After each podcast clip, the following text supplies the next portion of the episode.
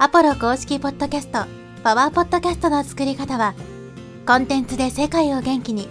ブルーポイントインフォマーケティングの提供でお送りします。はい、えー、こんにちは、ポロです。今日はですね、パーセプションマーケティングというテーマでお話していきます。このパーセプションというのは、まあ、日本語に訳すと認識という意味なんですけども、この目の前に見えている現実というのはですね、人それぞれ違うんですよね。それは見えている景色が全く一緒だったとしても、見え、現実というのが違うわけです。これはなぜかというと、認識が違うからですね。同じものを見聞きしてもですね、それをどう捉えるかによって見え方が変わってくるわけです。なので、自分の現実を変えたいのであれば、自分の認識、すなわち受け取り方ですね。物事の解釈の仕方っていうのを変えていかないといけない。そうしないとなかなかね、この現実ってのは変わっていかないわけですね。逆に言うと、その受け取り方、認識さえ変えればですね、現実ってのは簡単に変えられるわけですけど、まあ、わかりやすく言うとですね、ハーフエンプティ、ハーフフルっていうね、言葉がありますけど、コップに水が、水がね、コップに半分入っていて、半分もあると考えるのか、半分しかないと考えるのかっていうのは認識によって変わるわけですよね。だからポジティブに物事を見れる人は半分もあるって考えられるけども、ネガティブにしか捉えられない人は半分しかないというふうに、まあ、捉えるわけです。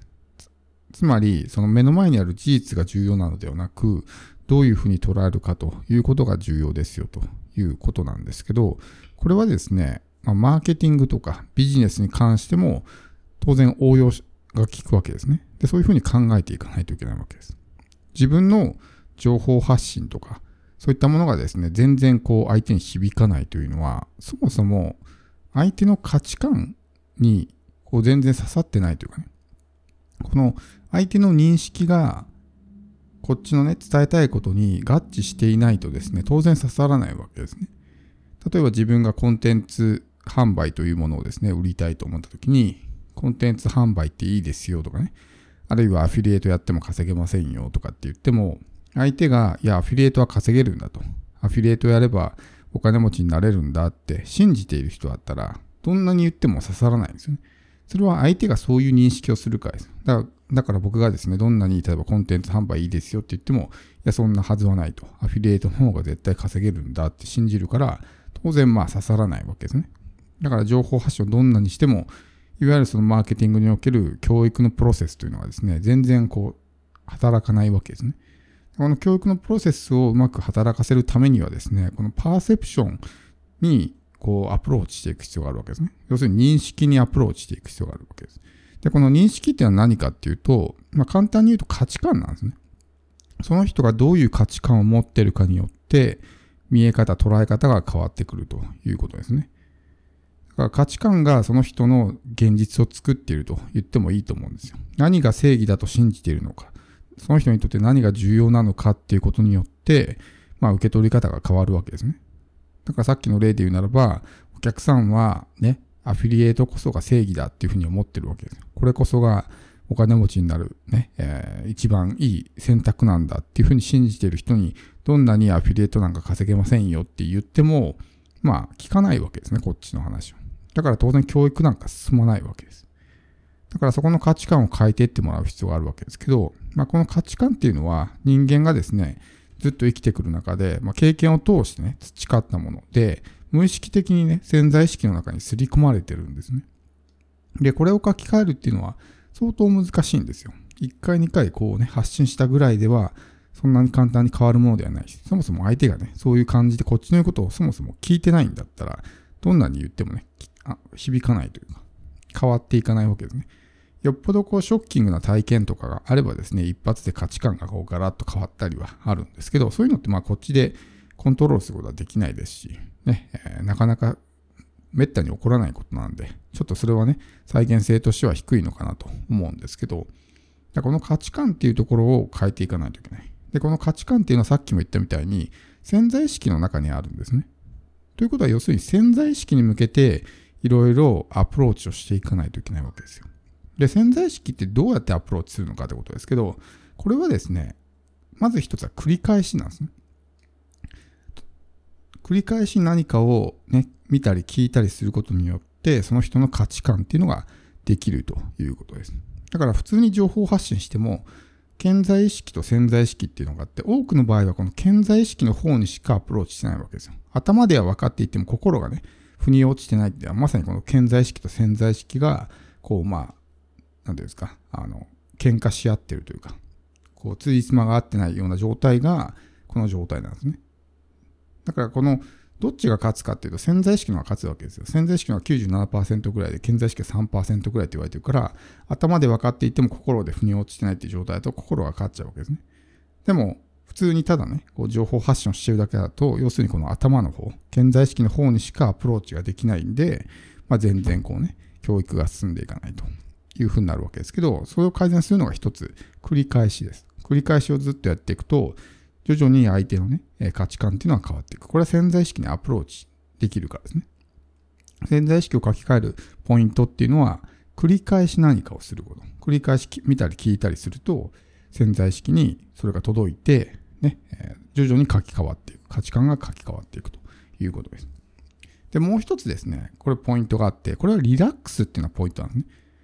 交感神経、副交感神経ってありますけど、要するにそのリラックスしている時の状態が潜在意識が開いている状態なんで、リラックスしている状態の時のインプットっていうのは潜在意識に届きやすくなるわけですね。逆に興奮状態とかストレスを感じている時っていうのはインプットが潜在意識まで届かないわけです。だからできる限りリラックス状態でそういうインプットをするっていうのがいいわけですね。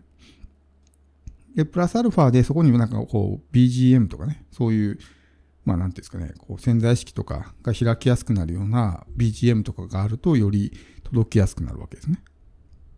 みたいな感じ。ということは何がいいかっていうと、やっぱりポッドキャストなわけですね。ポッドキャストっていうのは、まあ、日常的に繰り返し聞くっていうのはこうルーティン化しやすいですね。インプットするときも、まあ、ただ聞いてるだけなんで、こう反復でね、聞きやすいっていうのがありますし、あとはまあリラックスしてるときにも聞けると思うんですよ。例えば、本読んだりとか動画を見たりっていうのは結構集中しないといけないから、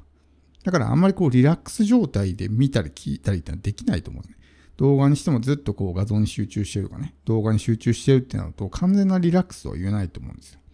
でもポッドキャストって結構ながら聞きしてて、本当にね、例えばまあお風呂入りながらとかね、で車運転してる時もある意味あれってリラックス状態なんですね。無意識で車って運転してるじゃないですか。頭で考えたりとか、慣れてないうちは頭で考えて運転してますけど、もう慣れてくるとね、無意識で勝手にこうハンドルとかアクセルとかね、こう操作するようになると思うんですけど、あれもまあリラックス状態になってるわけですね。だからこのポッドキャストっていうのはリラックス状態で聞くことができるとかね、聞いてる人が多いんで潜在意識に届きやすくなるわけですね。プラスアルファでそこにさっきのね、こう潜在意識とかが開きやすくなるような ビージーエム とか、もちろんこれ著作権の問題とかもあるんで、気軽にね、使うことはできないですけど、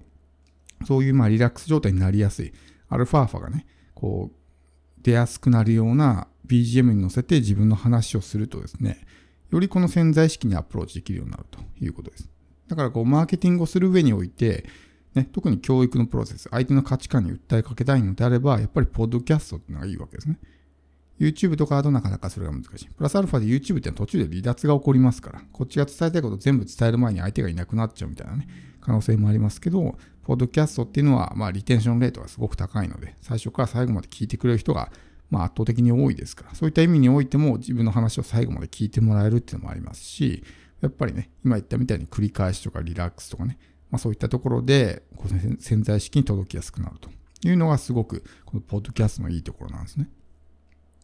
これはもちろんこっちが発信者側になるときもそうなんですけど、自分がこう聞く側になったときも一緒で、自分の価値観とかね、潜在意識を書き換えたいんであれば、やっぱりその音声学習とかね、音声のインプットとかでリラックスした状態で何回も何回も繰り返し聞くことによって、自分のマインドとかね、そういったものは変わってくるというふうになるんで、マインドセット系の音声コンテンツっていうのはね、絶対自分で一個何かしらね、この人だっていうのを見つけて、その人を聞くのがいいと思うんですよ。それを繰り返しずーっと聞いてると、いつの間にかね、自分のマインドセットは変わっていくので、それがこう潜在意識が書き換わったっていう状態なんですね。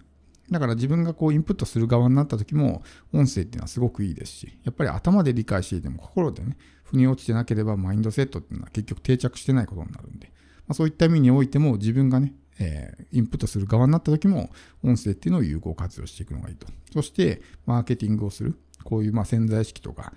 要するに認識ですね、パーセプションに訴えかけるような教育をしたいのであればですね、やっぱりこの音声コンテンツ、まあ、ポッドキャストなり、オーディオブックなり、まあ、そういった音声コンテンツっていうのは非常に相性がいいということです。